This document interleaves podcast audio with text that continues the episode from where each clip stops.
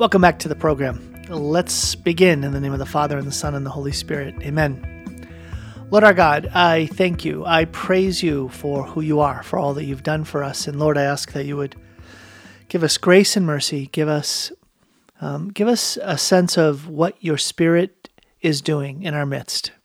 Help us, Lord. Help us, Lord, to to know your will and to do your will. That's what we want, Lord. And we make this prayer in Jesus' holy name. Amen. In the name of the Father, and the Son, and the Holy Spirit. Amen. All right, so it's Faith and Family Friday, and one of the big themes that Carrie and I focus on is how do you foster faith in your family? What do you do to help grow faith in your family? And if you've been listening to our program in recent months, and even more in a more focused manner in recent weeks, we've been talking about this prayer group, this gathering of folks who would come together at a house in order to um, experience some time of songs of praise, songs of prayer and praise, and uh, a time of listening to the Lord, getting a sense of the Lord communicating to us, and then from there having um, some teaching. Um, and so we had our first we had our first meeting. Yay! We had our first meeting on Tuesday night, and it was beautiful. It was powerful. I think we had about 25 people, maybe more than that, 25, 30 people. And even I would say at least that many said, Oh, I want to be there, can't be there this Tuesday. So um, we're expecting that uh, the group is going to continue to grow. Um, we've been blessed to be in a home that's not our home, but in a home that can um, easily fit that many folks and, and many more. And uh, anyways, I, am gonna I'm gonna kind of walk you through the night, but not not in a way that just is sort of telling you a story about a, a prayer meeting or a prayer group, but drawing upon the different elements of what happened that night and relating them to your life of faith. What happened there? How does that relate to your life of faith? And along the way, I'm also going to share with you the teaching elements, the things that I did to share um, when I was doing some of the teaching in the course of that night as well. So, um, a lot to cover, and I'm doing so in a way, again, that's focused on you. It's not focused on me telling a story about what happened on Tuesday, but how does all of that have any relationship to you? and helping you get a sense of, well, what's the Lord doing in your life? What's the Lord doing to stir faith in your family, in your home, among the people that you could gather with? So that's my hope. That that's my sincere desire in doing this. At the same time, at a second level, it's also a chance to give a testimony to God's goodness and mercy and to invite folks that if you're in this area and you're interested in uh, coming and being with us next Tuesday night, 6.30 to 8.30. It actually ended at like 9.30. we got started a little bit late. Folks did a lot of fellowshipping and, and made their way to the house. And, um, and we ended, up going a little bit longer. But it was, people were free to, to leave when they needed to. So anyways, it was, it was a wonderful blessing and it was a great launch. So let's get started. Uh, I've mentioned before that um, we begin these evenings with s- singing.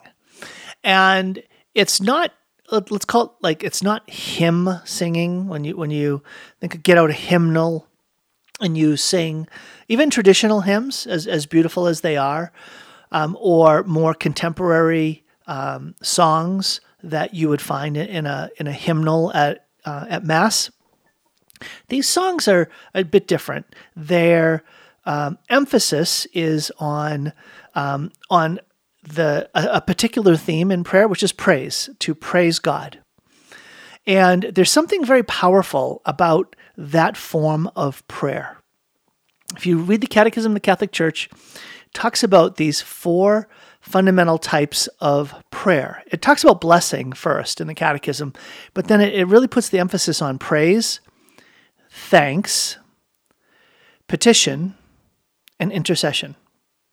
So, in those types of prayer, you um, you can categorize what it is you're doing, and when the Catechism talks about these four four different types of prayer, it, it identifies praise as the highest. And and you stop and say, well, well, why? Why is praise higher than thanks or petition or intercession? And by the way, what's the difference between petition and intercession? Petition is asking for yourself. Intercession is asking for others. You're interceding, you're a go between, you're standing between the person or situation in need and the Lord. And, and these are all valid, valuable, important ways of praying. We should integrate into our times of prayer those moments when we are interceding for others. And I think it's a very natural one. I think, uh, even though I'm talking about it last, the idea of interceding and bringing before the Lord people and situations who are in great need absolutely totally valid and very important. And, and, the Lord wants to do that. He wants to bless others through your prayers. Um, we're not going to talk about that tonight. Um, petition. Petition is when you go before the Lord and you ask for something for yourself. So, for instance, in the Catechism, the first petition that um, faithful, the disciples of Jesus, ought to pray is a petition for mercy a petition for forgiveness. Lord, please forgive me. That's a petition. Um, as well as asking for good things for yourself. Jesus, you know, commands ask, seek, and knock, right? And you know, and, and he uses the image of a father's going to give good things to their to their children. So, um, so yes, please spend time in prayer, interceding. Yes, please spend time in prayer, petitioning, and then thanksgiving. So thanksgiving is is what you're acknowledging that the source of good things that are happening in your life, or the things that are happening in your life, you come before the Lord, you come before your Creator, you come before your Father, you come before the Blessed Trinity, and you say, Thank you, I'm grateful. I, I acknowledge you as the source of these blessings and good things, and I thank you for them. And I would say that those three forms of prayer, people get those. They, they are uh, here, I'm going to use a phrase, they're grounded. They're very grounded in your own life experience because you're involved in all of them. You're connected to them all. I'm interceding for people that are connected to my life. I am petitioning for myself. I am grateful for these blessings that somehow are associated with my life or the lives of those that I'm praying for and or those that I love. So, all of those things all of those types of prayer have what in common? I'm involved in them. I there is a reference point in that prayer that connects to me. Well, what's the fourth type of prayer? Right? We had intercession, petition, thanks, and the fourth is praise. And remember, I'm saying that the Catechism of the Catholic Church points to praise and worship, adoration, as the highest form of prayer, and there's a reason why. Who where do I show up in praise? I don't. Praise is entirely focused on God. Praise is that form of prayer that has God as the sole object. And there's something very powerful about that. There's something even very liberating about that. We're not thinking about ourselves. We're not looking at ourselves. We're not taking any time and attention on ourselves. Praise is that type of prayer that we Catholics don't do very well. Now, I know some of you that have some theological background in the sacred liturgy and sacramental theology will rightly point out that the highest form of praise and worship that is accessible to us here on earth is the sacred liturgy, is the Mass, and other forms of liturgical prayer, because Christ the high priest is engaged in them offering praise and thanks to the Father in the most special way in the Mass itself. So, theologically speaking, yes, it is absolutely correct that the Mass is the highest form of praise and worship. And we, when we go and attend Mass, we participate as part of the assembly, we're participating in the highest form of praise and worship. But when you think about the idea of personal prayer time, taking time in your own personal life of prayer where the focus is entirely on the Lord, that's something that we Catholics just don't do very well. on a typical basis, typical. One of the gifts of songs of praise and worship is that it invites the one singing to give themselves over to the song of praise itself. And so lots of songs of praise and worship have a, a degree of, I'm going to say the word intensity, um, there, but there's this sense of being caught up in, wrapped up in, given over to. I, I like the, those phrases. Because in order to pray that song, to use that song as an act of prayer, there is a way in which you lose yourself. And that is such a gift. And so, in the prayer meeting, and this is what I'm talking about, um, we are introducing Catholics and giving Catholics an opportunity to come together and to sing songs that have this focus, this emphasis on praise. And it becomes a beautiful moment of uh, shedding the concerns of the day, not allowing them to crowd in and grab the attention, not letting them crowd out the reality of, of uh, focusing on God, the reality of, of prayer with a God centered um, focus. And so uh, it was, it's a beautiful thing to come together with people, and especially when you have people who are gifted to lead worship, to lead praise and worship um, in song. And so that's what happened. And so we, we, I don't know, sang four or five songs.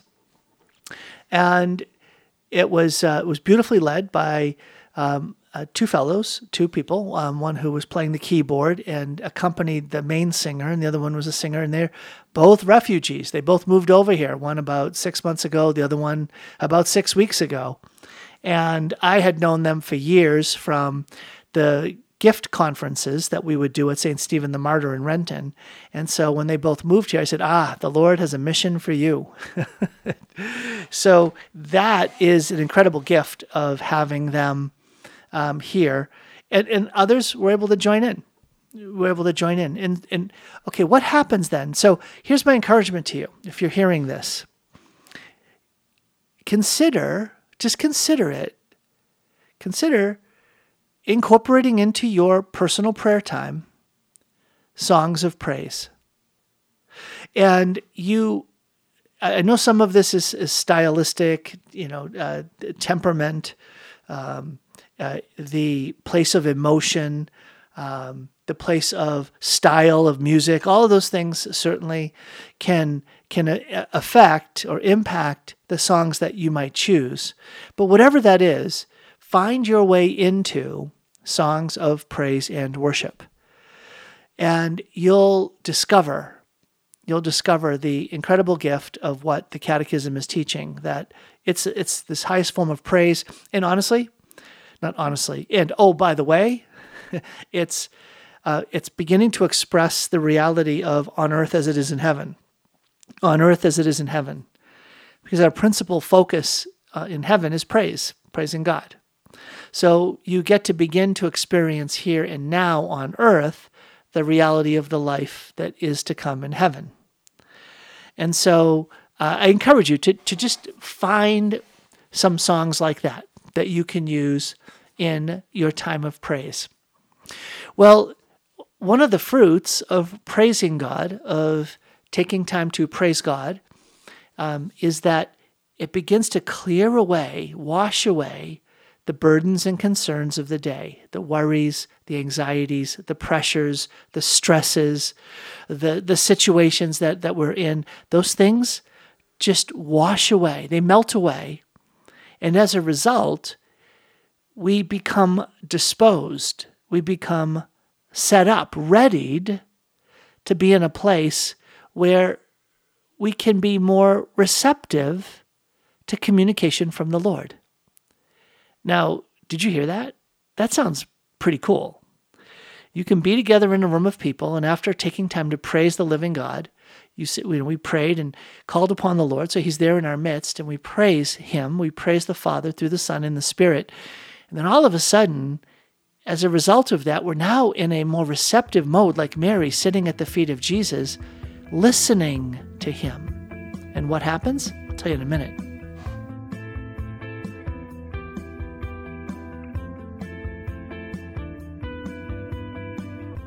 Hey, this is Dr. Tom Curran, the host of Sound Insight, but also a realtor serving wonderful folks like you in the state of Washington and in Idaho. I've had the privilege and pleasure of helping dozens of families in the last two and a half years discern and find a, a strategy, a path, and a plan to help their families find a whole new life in eastern Washington and northern Idaho. If I could be of service to you in that, I would love to. Please reach out drtomcurran.com, drtomcurran.com. Okay, back to Sound Insight.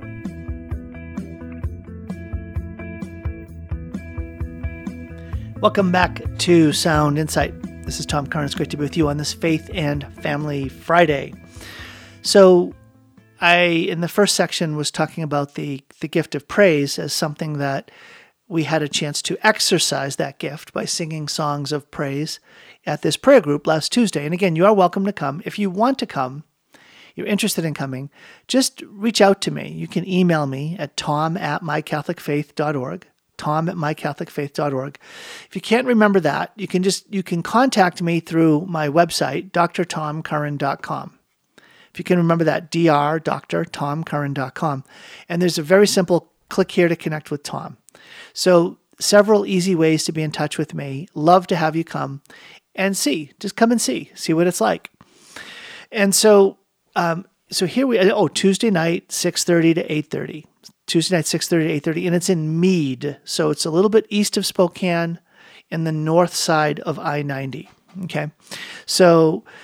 Um, it's kind of it's kind of in the middle between Coeur d'Alene and um, downtown Spokane in terms of distance. So there you go. All right, so we we went from that time of praise to then transitioning to more of a quiet time. Be still and know that I am God. And speak, Lord, your servant is listening. You remember, right? 1 Samuel chapter 3, the prophet Samuel is receiving communication from God at night when he is in a still position. In that place of stillness, he's more um, he's more accessible, he's more receptive, he's more available for the Lord to communicate to him and for him to realize that the Lord is communicating with him.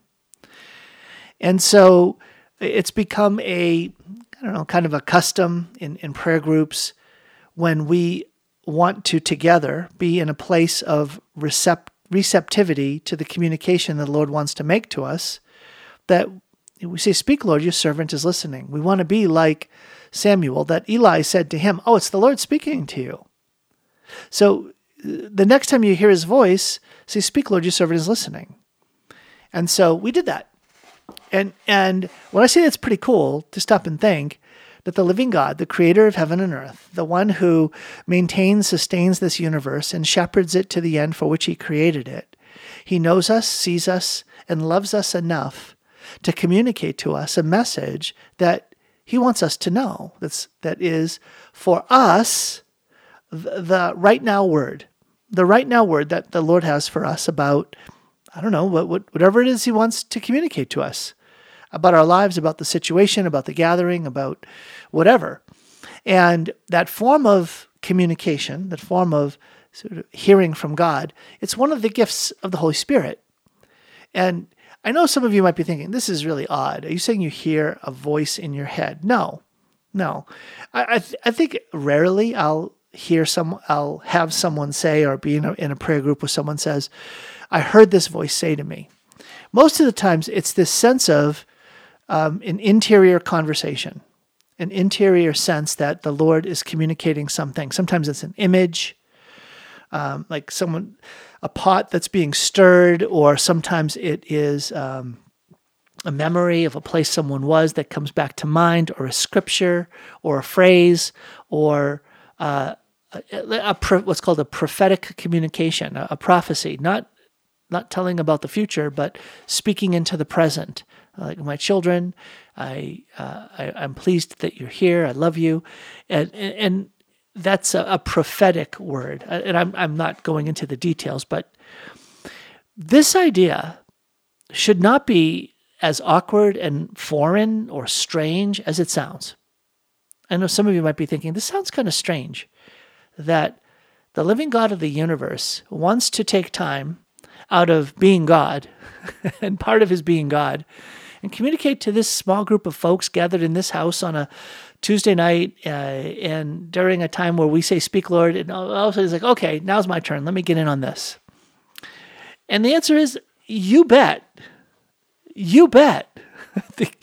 if, if that sounds strange to you, read Okay, this is a hard paragraph to remember. Sorry, that's sarcasm. I'm trying to become more sensitized to the sarcasm that is still alive in me. Kerry has been gently chiding me on the uh, the way that I can attempt to use humor that's a little bit snarky, a little bit sarcastic, and I don't mean it to be harsh, but uh, okay, I repent. Thank you, Lord. If you have a hard time accepting the idea that the Lord is communicating to this group of people at this time in that place, read paragraph number one. Paragraph number one in the Catechism of the Catholic Church. Paragraph one says that in every time and in every space, at all times and all places, the Lord speaks to us. He reaches out to us. The Lord is communicating to us. So, uh, in fact, if theologically, if you want, you want the theology of it, to be, to exist. Uh, do you exist? Well, you're only existing, your existence isn't somehow um, self sustaining and self causing. If you exist, it's because you are being addressed by God in love. That's the theological way of saying it. Your very existence is a sign of the personal address that the Holy God is making to you in love. It's His love that sustains you in being. So the idea that He would communicate to you, if it's something that is foreign and awkward, it's different, it doesn't sound very Catholic, it's, it's really because we have not been well catechized or formed into a type of faith expectation, an expectant faith, that the Lord is that intimately involved in our lives. And we're just not used to it. We're just not used to this reality that the, the Lord is communicating to us. And that is such a sadness. But it's something that we can overcome. And uh, uh, one other just simple layer of saying, I- I'm not convinced yet, is the entire, the entirety of how the the saints in our tradition, the teachings of the church, the the scriptures flowing down through two thousand years of incredible lives and, and teachers of of the life of prayer are can can in some simple ways be stripped down to the idea that as a disciple your call your your way of living as a disciple is based on discerning and obeying, or listening and following. The basis of the entirety of our life of faith is this idea that the Holy Spirit is prompting you. He has intimate contact with you interiorly, and He is nudging you. He's inclining you. He's prompting you. He is speaking, communicating to you. That the Lord through all of what He has created, is not only present in His power, but He's also communicating to you through what He has created. The events of your day is the place where the Lord is saying, I will be with you always. Always, always, at all times. There's not any moment in your day where the Lord is not with you. When you say the name Jesus, He's present. The Catechism of the Catholic Church, teaching of the Church. So Christ is always with you as you go through your day and the events of your day. The Holy Spirit is within you, always communicating to you, prompting you at every moment to think, to speak, to do, or to avoid. And the Father is communicating to you through the beauties of His creation all around you. There's no getting away from the communication of, of the living God to your life. And if we don't recognize that the living God is communicating to us at every moment, then we will find it surprising and odd and strange and foreign if we don't get that first reality that if God is communicating to us at all times and in every way, then the idea that the Lord would speak to you some specific times in some specific ways will, in fact, be weird. Did you get that? Uh, the Catechism says it this way uh, oh, The call is to pray at all times. And you'll never pray at all times unless you pray sometimes.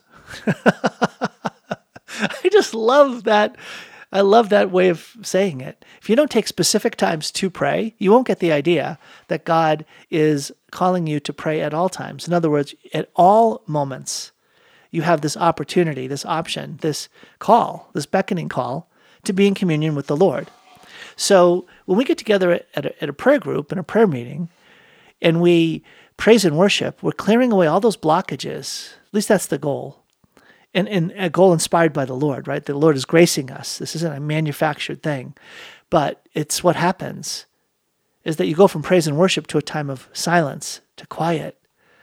And then you're open, you're receptive. And one of the gifts the Lord gives, among the many gifts that He gives, is a greater sensitivity to knowing what it is He's communicating to you. And just like learning a foreign language, just like learning a skill in a sport, just like growing in a capacity, uh, some athletic ability or artistic or music ability, the more you exercise those particular capabilities or giftings in this matter, guess what? The maturing of those gifts and graces will make it more natural and easy, and they'll flow in this idea that you're available to receive communication from the Lord and to know how to speak that to others. Not only does the Lord speak to you and in you, but He wants to speak through you. Wow. That is amazing. And it can begin to, you begin to get it. You begin to see, oh my goodness, if this is what it means to be a Catholic Christian disciple of Jesus Christ, that at any moment when we are waking up and we're walking through our day, it's the Lord who's knocking on the door of our hearts. It's the Lord who's knocking on the door of the right now moment saying, I got something to say to you. I've got something to say in you. I've got something to say through you. That is the beautiful, that is a beautiful fruit of prayer meetings. And so, uh, what I encourage you to come to a prayer meeting or, or go find one, uh, join a prayer group or find a prayer group where you're at. It's that you'll begin to mature through be, through the experiences you have and hopefully through the teaching that you get the capabilities these fostering these graces and gifts to begin to mature to hear from God. And and so that's what we did on Tuesday night. And it was really beautiful. Now I'm not here to share with you like all of the specific words that came forward but one of the beautiful things that happened is that you receive a sign that uh, a sign of confirmation, a sign confirming that, oh, the Lord does have a message he's bringing to our attention. Because one person shares, and then someone else shares, and then someone else shares. And all of a sudden, you begin to see this beautiful theme being woven together, or this like bouquet of flowers begin to emerge. That is this message that the Lord has for us.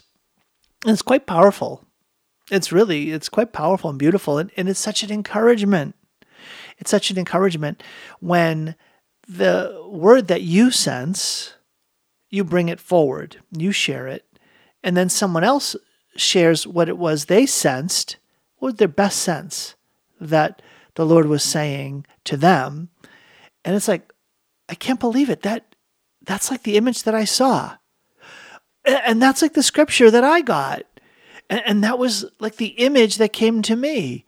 And you start seeing this coming together of a, a beautiful message, a beautiful communication that comes from God. So, uh, if you come next Tuesday night, uh, you'll experience it yourself. You'll come and see, come and check it out. And so we again, gathered, had some fellowship, had a time of praise. I encourage you to praise. I encourage you to praise. And then we moved into that praise down to a more quiet time where we were listening and attempting to share what it was we sensed came from God. That's something you can do in your prayer time as well. You can do both of these things in your own personal prayer time. You can listen to songs of praise, whatever particular style or genre of praise music that is fitting for you. Go for that. And then um, and then from there, uh, and if you don't know, I mean, just go to a um, your favorite music platform, Spotify or wherever, and just type in Catholic praise or Christian praise or you know praise and worship songs, and you'll have all kinds of channels and options to to choose from. And then in terms of the getting um, getting to grow in that sense of communication from the Lord to you, that's where journaling for me is so helpful. I have my journal right here right here, right next to me. And uh, when I'm sitting in prayer and quiet, I will write down notes. I'll write down. Um, it's almost more like a. Um, it's it's not a. It's not a journal where like the Lord's writing me a letter, but it's a journal where I'm just sensing here's here's something that I'm sensing the Lord is communicating to me, and it's often a theme, uh, or a scripture, or some insight from a scripture that I was reading, um, and I'll write it down, and I'll say, okay, the Lord's saying something to me through this. Lord, what are you saying to me? And, and so that's a way for you to experience that um, by yourself. There's a power, though, when you do it together in a group. There's something very powerful when you come together as a group and do this. Uh, there's a way that faith multiplies. Faith builds on faith. Faith stirs other faith. Um, and all of a sudden, that sensitivity, that um, the, the reality of the gifting comes forward. It comes forward in, in ways that are um, um, easier, honestly, than when we're uh, when we're by ourselves, and we're sort of carrying the, the load, if you will, by ourselves. So that that's one of the gifts of of a prayer group is that you're being able to lean on and, and be encouraged by the faith of others. All right, back in a minute with more Sound Insight.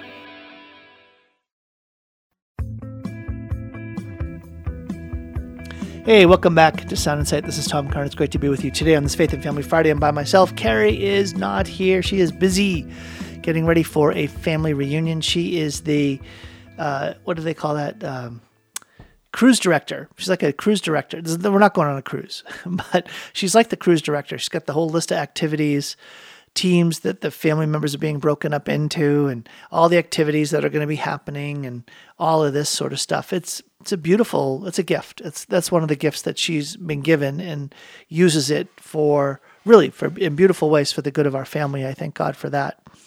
Helping to create memories through events. Well, in some ways, that was what was happening last Tuesday when we had our first prayer meeting. And I encourage you, I mentioned you're welcome to come to future meetings. Uh, and, and, if you can't make them all, it's totally fine. I'm going to be recording the teachings that I'm giving um, so that those who are unable to be there will also be blessed, hopefully, by the themes that we're um, unfolding, that we are moving forward through. And uh, as this program is uh, moving forward, I, I want to move forward into the, the teaching portion. Um, and, and give you kind of an overview of, of where we're headed in these in these meetings that are unfolding over the course of the summer.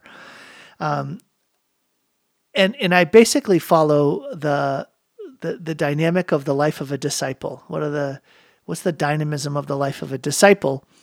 And I began by um, telling three stories. Uh, I'm going to tell you the three stories. And, and the point of doing this, and by the way, this is, I'm going to kind of give you a, a peek behind the curtain here. Um, I told the three stories, and I had the people listening that were there with the idea that of these three stories, which are sort of old chestnuts, they've been around forever, you probably will have heard them before. Which of the three did you find most relevant to your life or to the life of the church right now? And so I, I, want folks to be engaged. They don't come out to a prayer meeting simply to sit and listen to someone else. So I wanted them to have a chance to draw from their own experience and to be able to share that in a small group really briefly, really quick sharings, like five minutes, go talk with two other people. And so I, I told these three quick stories. I'll tell them to you quickly. And because they're, they're really the three major themes that are going to take up the first several weeks or the next several weeks of the of the prayer meeting. Story number one. Story number one, I uh, I die. I get to the pearly gates. I get led into heaven, and Jesus greets me and says, "Let me show you around." And I said, Lord, I love it. This is amazing. And he says, Let me take you over here first. And he takes me over to this huge warehouse. It is like the biggest warehouse I'd ever seen in my life. He says, Let's go in, go into the warehouse. I'm telling this quickly, by the way. And you see these huge rows, rows, rows after rows of uh, shelving, super high up, super long, and rows of, of shelves. And on these shelves are gifts, beautifully wrapped gifts. And I'm like, man, this is an amazing warehouse of gifts. And Jesus says, go take one. I'm like, yes, heaven's awesome. I just get here and I get to pick out a gift. So I go over to the gift, I just pick one off the shelf, and I notice the gift has a name tag on it. I'm like, whoa, let me take a look. And the name tag says, To Tom from Jesus. I'm like, oh my goodness, that is amazing. Uh, that you know, I got over there and I picked the gift off, and it happened to have my name on it. Or you made that name appear. Thank you for that. And he said, Open it up. And I opened it up and it said, Peace in your family. I said, Yes, Jesus, I needed peace in my family. Um, uh, that thank you for that amazing gift. And I turned to leave. He says, No, no, no, no. Go pick another one. So I went further down a row. I reached as high as I could. I took out a gift. I looked at the name tag, and sure enough, yes, once again, it says to Tom from Jesus. I open it up, and it says, Joy in your heart. I said, Jesus, thank you. I needed joy in my heart when I was alive. This is amazing. You're giving me this gift now. And I look at him, he nods his head, go ahead. And so I go running down the aisle. I reach down low, I grab one off the bottom shelf, I open it up, and it says, Healing of the hurtful memories of your childhood. And I'm like, oh, yes. Thank you, Jesus. And I come back to him and I say, Jesus, don't tell me. And he says, Yes, all these gifts in this huge warehouse have your name on them. They're all for you. And I said, Jesus, thank you. But please don't take offense, Lord. But I have a question. As helpful as it is to get all these gifts now, here that I'm in heaven, why didn't you give them to me when I was on earth? And he said, you never asked. You never asked. And and then I woke up. It was a, it was a dream. I had a dream where I died and went to heaven. I maybe I didn't say that. So um, so that was story number one. Uh, story number two. Story number two is uh, a father and a son are walking down a path. And uh, as they come along the path, they see this big rock that has now settled in the middle of the path and it's going to prevent other people from walking peacefully on the path. And so the father says to the son, Son, move the rock off the path. Clear away that obstacle for, for, uh, for ourselves and for others. And the son looks at this big rock and he tries to push it, push it, push it, cannot budge it. And he turns and says to the father, I can't do it. And the father says to the son, You are not drawing on all the strength at your disposal. And the, fa- the son thinks about it a little bit, and then he goes to the other side of the rock and he tries to push it from behind, tries to leverage his, uh, his legs and his strength. That way, cannot budge it, comes back around, says to his dad, I cannot move this, and I can't do it. And the father said, You are not accessing all the strength at your disposal. The son thinks about it and he goes and he gets a big stick, he wedges it underneath and tries to leverage it and get it to move, but the stick ends up breaking and the boy gets frustrated. He goes back to his father one last time and says, "Father, I can't do it. I don't have what it takes." And and the father says one last time, "Son, you're not accessing all the strength at your disposal." And the son says, "What do you mean?" And the father says, "You haven't asked me to help. You haven't asked me to help." So, powerful story of us facing life situations where we're not accessing all the strength at our disposal. We're trying to take on the challenges, the trials, the difficulties on our own strength and leaving God on the sidelines. Third story. In this third story, it's about the ascension. In the ascension, Jesus, after 40 days, appearing to the disciples and apostles uh, and the Mother of God after the resurrection, gathers them together and says he's going back to heaven, but they are to wait for the coming of the Spirit. And uh, in the story of the ascension, uh, Jesus, uh, you know, announces to them once again this great commission that they're going to be his witnesses to the end of the ends of the earth. And you hear the story of the angels that are there, but you don't know the rest of the story. And so the rest of the story is Jesus is ascending. He sees the two angels. And the two angels say, Jesus, hold on, hold on, stop.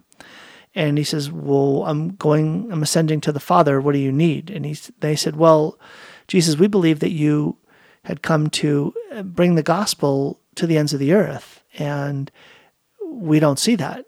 We just see a small ragtag group of followers that are here. And Jesus says, I know, I have a plan. And the angels got excited and they're like, Great, what's the plan? What's your plan for evangelizing the entire earth? And Jesus looked down and pointed at the apostles and disciples that were there, still looking up at the sky. And Jesus says, That's my plan. They're my plan. They're going to be the ones who bring the gospel to the ends of the earth. And the angels looked down at them, at the people, the apostles and disciples. They look at each other and they look at Jesus and they say, Do you have a plan B? Do you have a plan B? And Jesus looks back at them and says, There is no plan B. Okay, so there are the three stories the warehouse of gifts, the moving of the rock, and the uh, there is no plan B, the story of the ascension. And those three stories, I then had them go off in the in the prayer group and say, "What struck you? Which of these stories struck you as being relevant to your own life or to the life of the church that you see right now?" And um, uh, it was interesting the responses. Uh, there were some that sort of fell in every camp, but I think the one that got the most attention was the second story about the rock and moving it. Um, and not accessing all the strength at your disposal. I think that in um, in this moment in history, uh, as Americans, one of the things that is typical is this sense of do it yourself and don't give up and try harder. And that gets imported into our life of faith where we think that we've got to figure all this stuff out on our own rather than accessing the, the strength and the power of God at our disposal. Uh, I really like the first story. Uh, the first story is that the Lord has this warehouse of gifts that He's waiting to pour into our lives, just waiting to give to us. And we, in fact, are uh, missing out, not because the Lord isn't willing to give, but because we're not asking. We don't ask with expectant faith. We don't ask perseveringly. We don't ask with persistence. Um, we aren't um, accessing not because the Lord isn't willing, but because we are not willing to do our part to um, to correspond to what the Lord is doing in um, pouring out gifts. The third one I think is also very relevant because it's the story of ready or not, we are the ones. We're on stage. We are we are the plan for what God is doing to evangelize in our time. Back in a minute. Welcome back to Sound Insight. It's great to be with you today.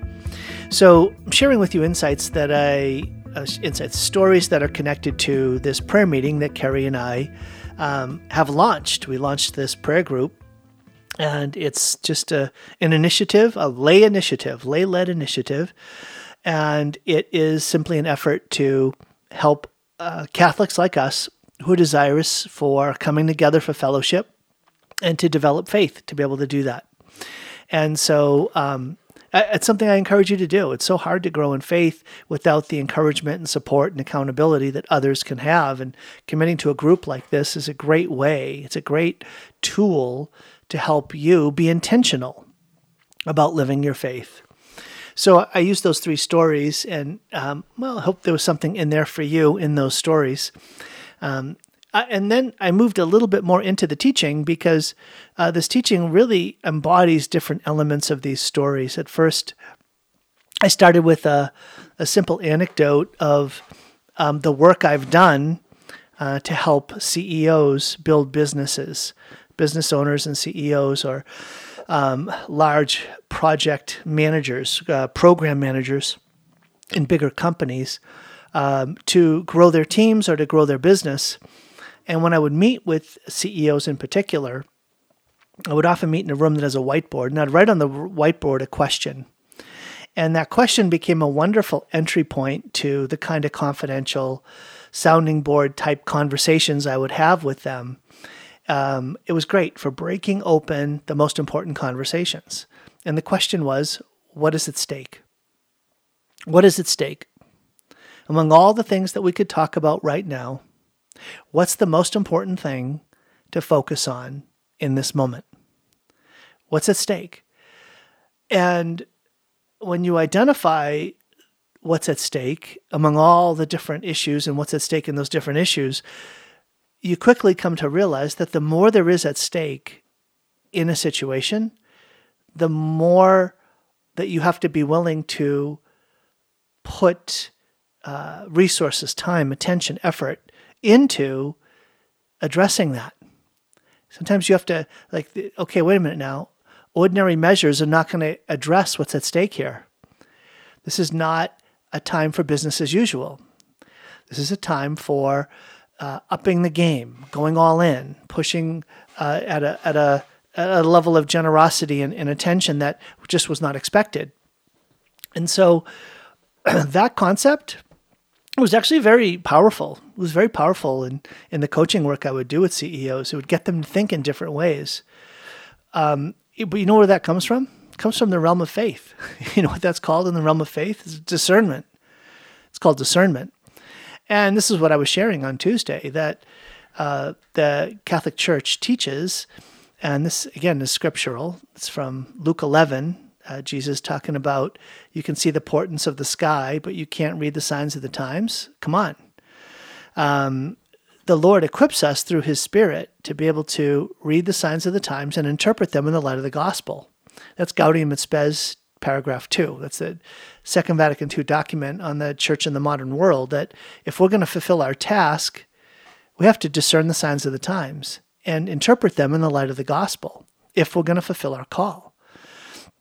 And um, and so I brought that up and well, what's our call? Well, I referenced a quote from St. John Paul II. He said, I see the dawning of a new missionary age that will be a radiant day bearing an abundant harvest if all churches respond to God's call with generosity and holiness.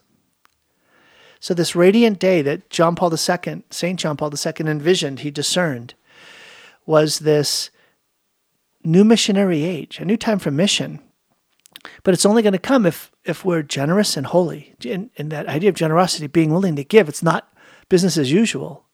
That's what's at stake. And if we're going to play our part, if there's no plan B but us, then we better be holy. We better be holy. And I quoted Hans Urs von Balthasar at that point as well. Um, in one of his books on the theology of history, said this that the Holy Spirit responds to the burning questions of an age by raising up a saint whose life is a God's answer to these burning questions. You know, God doesn't answer by a program. God answers by raising up a saint with a mission whose life becomes the answer. The very life becomes the answer to these burning questions. And I said, guys, this is this is our call. We better become saints. We better grow in holiness and we better be willing to respond with generosity if we're going to fulfill our call. We won't be playing our part if we're not holy. And so this then brings me to these three fundamental themes that are part of being a disciple of Jesus. And there are these three moments in the call to be a disciple. The first moment is the moment of the call itself. And so that moment of vocation, where I'm called. Uh, and then that will lead to a second moment. And that second moment is when we experience the incapacity to fulfill the call. That's that moment of desperation. I'm desperate. I got nothing. I'm poor. I'm powerless. And then that leads to the third moment. And that third moment is empowerment, where I receive the power. I'm empowered by God to fulfill the call that He has for my life. So I'm called, I'm powerless, I'm empowered. Those three moments. And those are the three moments that are going to uh, be the points of focus over the next several weeks in these prayer meetings. So if you come next week, and I do hope you come. If not, uh, I will record the teaching. I'll post it somewhere. So for folks that want to access it, we'll be able to do that.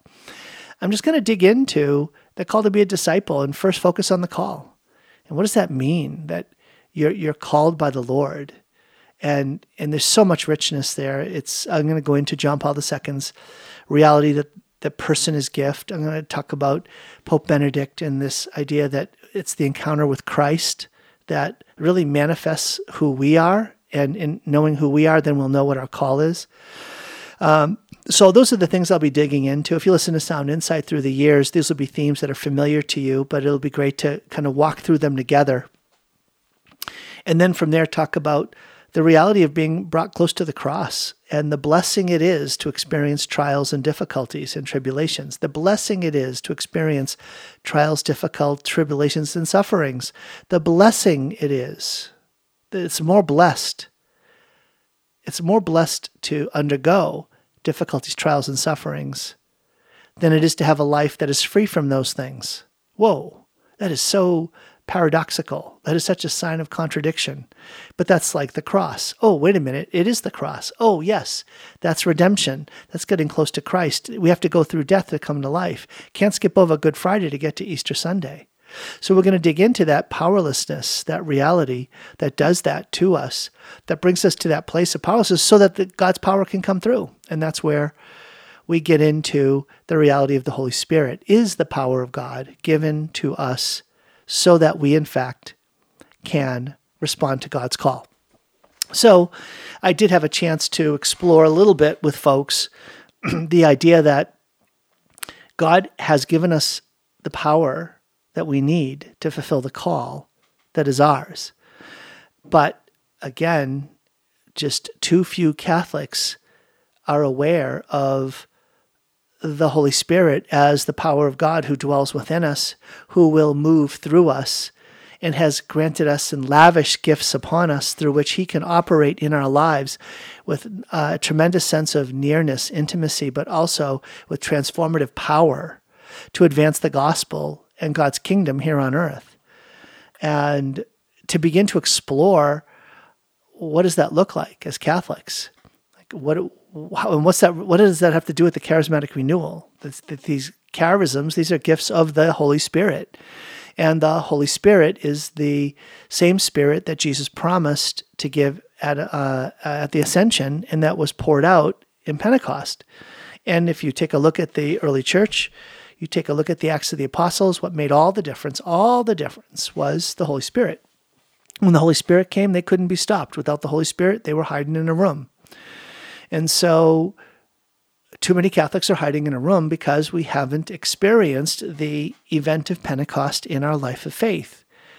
Not a striking thing. We haven't experienced the gift of Pentecost, the event of Pentecost in our own lives of faith. But we have. We have, if we've been confirmed. Confirmation is your personal Pentecost. It's the event of Pentecost touching your life. And the challenge is, is that we receive the grace of Pentecost, but we put it on a shelf. We hid it away and never allowed that gift to be opened. We got the gift of the Spirit, but the gift of the Spirit hasn't got, got us. So we're going to be exploring over the course of the weeks what does it mean to allow the event of Pentecost to come alive in us in new ways. That's called the baptism of the Holy Spirit. So that's where this group is headed. We're walking through these different themes that are fundamental themes of discipleship and leading up to um, a time of vigiling, just like the apostles and disciples in the upper room, vigiling, praying, and waiting for a deeper release of the Spirit already given, but not yet fully yielded to. So, that gift of the baptism of the Holy Spirit. Well, I hope you were blessed by that walk through the prayer meeting in a way that was hopefully connected to your life as well. God bless your day.